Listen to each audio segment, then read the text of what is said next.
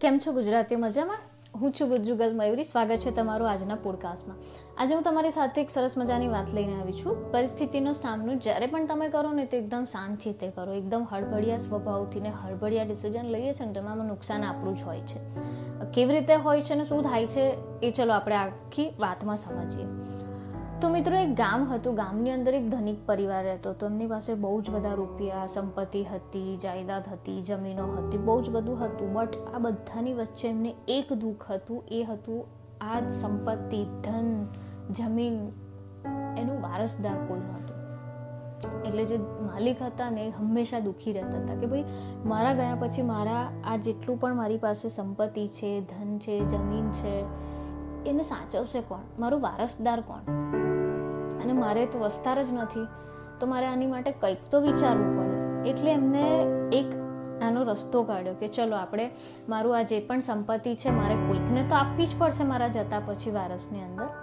એટલે એમના જેટલા બી ખાનદાનની અંદર, એમના કુટુંબની અંદર દૂર દૂર સુધી જેટલા બી યુવાન હતા, એ બધાને કીધું, નોતરિયાને કીધું કે ભાઈ હું મારી આ સંપત્તિનું આખે આખું ભંડાર છે અને આ એનું જગ્યા છે જ્યાં અમે સાચવેલી છે, એક રૂમ છે, જે અમારી બધી જ સંપત્તિ અમે મૂકેલી છે, જેના વારસદાર થવા માટે તમારે આ રૂમનો દરવાજો ખોલવા માટે એક કોયડાનો ઉકેલ લાવવો પડશે. એટલે ધીરે ધીરે બધા લોકો આવે છે. કેમ કે ધન સંપત્તિ કોને ના જોઈએ? તે પણ આવી રીતના કોયડો ઉકેલવાથી જો સંપત્તિ મળતી હોય તો એની માટે કોણ ના આવે? એટલે દૂર દૂરથી, દેશથી, ગામ ગામથી, બધેથી બહુ જ બધા યુવાન આવે. યુવાનો આવે છે. આ સવારથી રાત સુધી મહેનત કરે છે. કોયડાને ઉકેલવા માટે અલગ અલગ યુક્તિઓ કરે છે, અલગ અલગ વિચારે છે. આવું ચાલ્યા કરતું હોય છે. કેટલા દિવસ સુધી આવું ચાલ્યું જ હોય છે કે ભાઈ, છે શું? કેમ ઉકેલાતો નથી કોઈથી? આવું ચાલ્યું બેથી ત્રણ મહિના સુધી કન્ટિન્યુઅસ આ પ્રોસેસ ચાલતો રહ્યો કે ભાઈ સવારે કોઈક આવે, આખો દિવસ મથે કોયડાને ઉકેલવા માટે ને રાત પડે થાકીને ઘરે જાય કે ભાઈ આપણાથી કોયડાનો કોઈ ઉકેલ આવતો નથી. એના પછી એક દિવસ એમના એક નજીકના ફેમિલી અને રિશ્તેદારમાંથી ત્રણ છોકરાઓ આવે છે.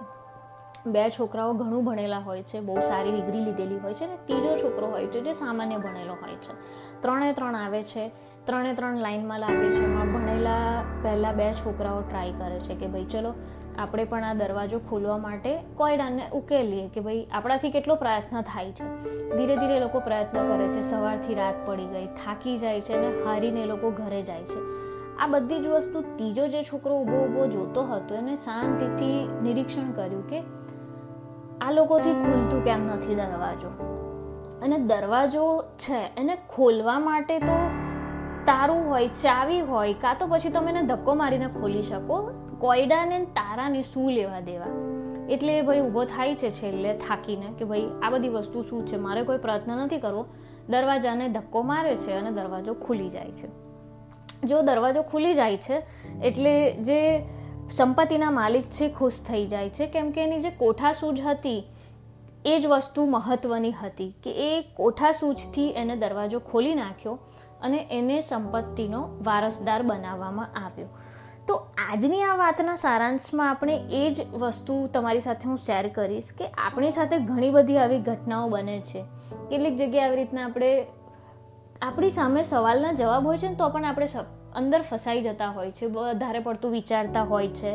અને આપણી જે મુસીબત હોય છે ને, એને પહાડ જેવું રૂપ આપી દેતા હોય છે કે ભાઈ, માને તો આ છે, મારાથી આ નહીં થાય, આવી રીતના થઈ ગયું છે. આપણે આપણી જાતને જ વધારે ઉલઝાતા પ્રોબ્લેમમાં વધારે મૂકતા જઈએ છીએ કે ભાઈ, છે નાનકડો પ્રોબ્લેમ, એનું સોલ્યુશન બી આપણી પાસે છે, છતાં પણ આપણે એને એક પહાડ જેટલું લઈ જઈએ છીએ. કેમ? તો કે એ આપણો સ્વભાવ છે ને આપણે એને સુધારવું જ નથી. જો આપણે એના ઉપર મહેનત કરી અને સુધારીએ, તો આપણે શાંતિથી વિચારી અને સમજીને પગલું ભરીએ ને, તો જીવનમાં આવનારી દરેક પરિસ્થિતિ એના રસ્તા સાથે આવતી જ હોય છે. બસ આપણે એ રસ્તા સુધી પહોંચવાનું, શાંત ચિત્તે સમજવાનું અને સોલ્યુશન લાવી અને જીવનમાં આગળ વધીએ, તો જે જીવન જીવવાનો જે આખો રંગ છે ને, એમાં એક ઓર સરસ મજાને સુગંધ ભળી જાય છે કે આપણને ખબર જ છે કે ભાઈ જીવન છે એટલે પરિસ્થિતિ ઉપર નીચે પ્રોબ્લેમ્સ આવવાના છે. લાઈફમાં ક્યાંક ને ક્યાંક તમે અટકાવાના છો અને જ્યાં અટકો છો, જ્યાં પ્રોબ્લેમ્સ આવે છે, બસ એ ટાઈમે એકદમ શાંતિ ચિત્તે બેસો વિચારો.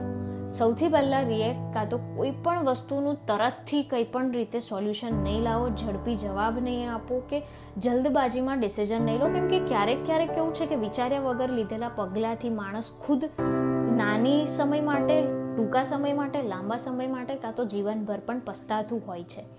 તો હંમેશા ધ્યાન રાખો કે ભાઈ, જ્યારે પણ મુસીબત આવે ને, શાંતિથી બેસો, ઊંડા શ્વાસ લો અને વિચારો.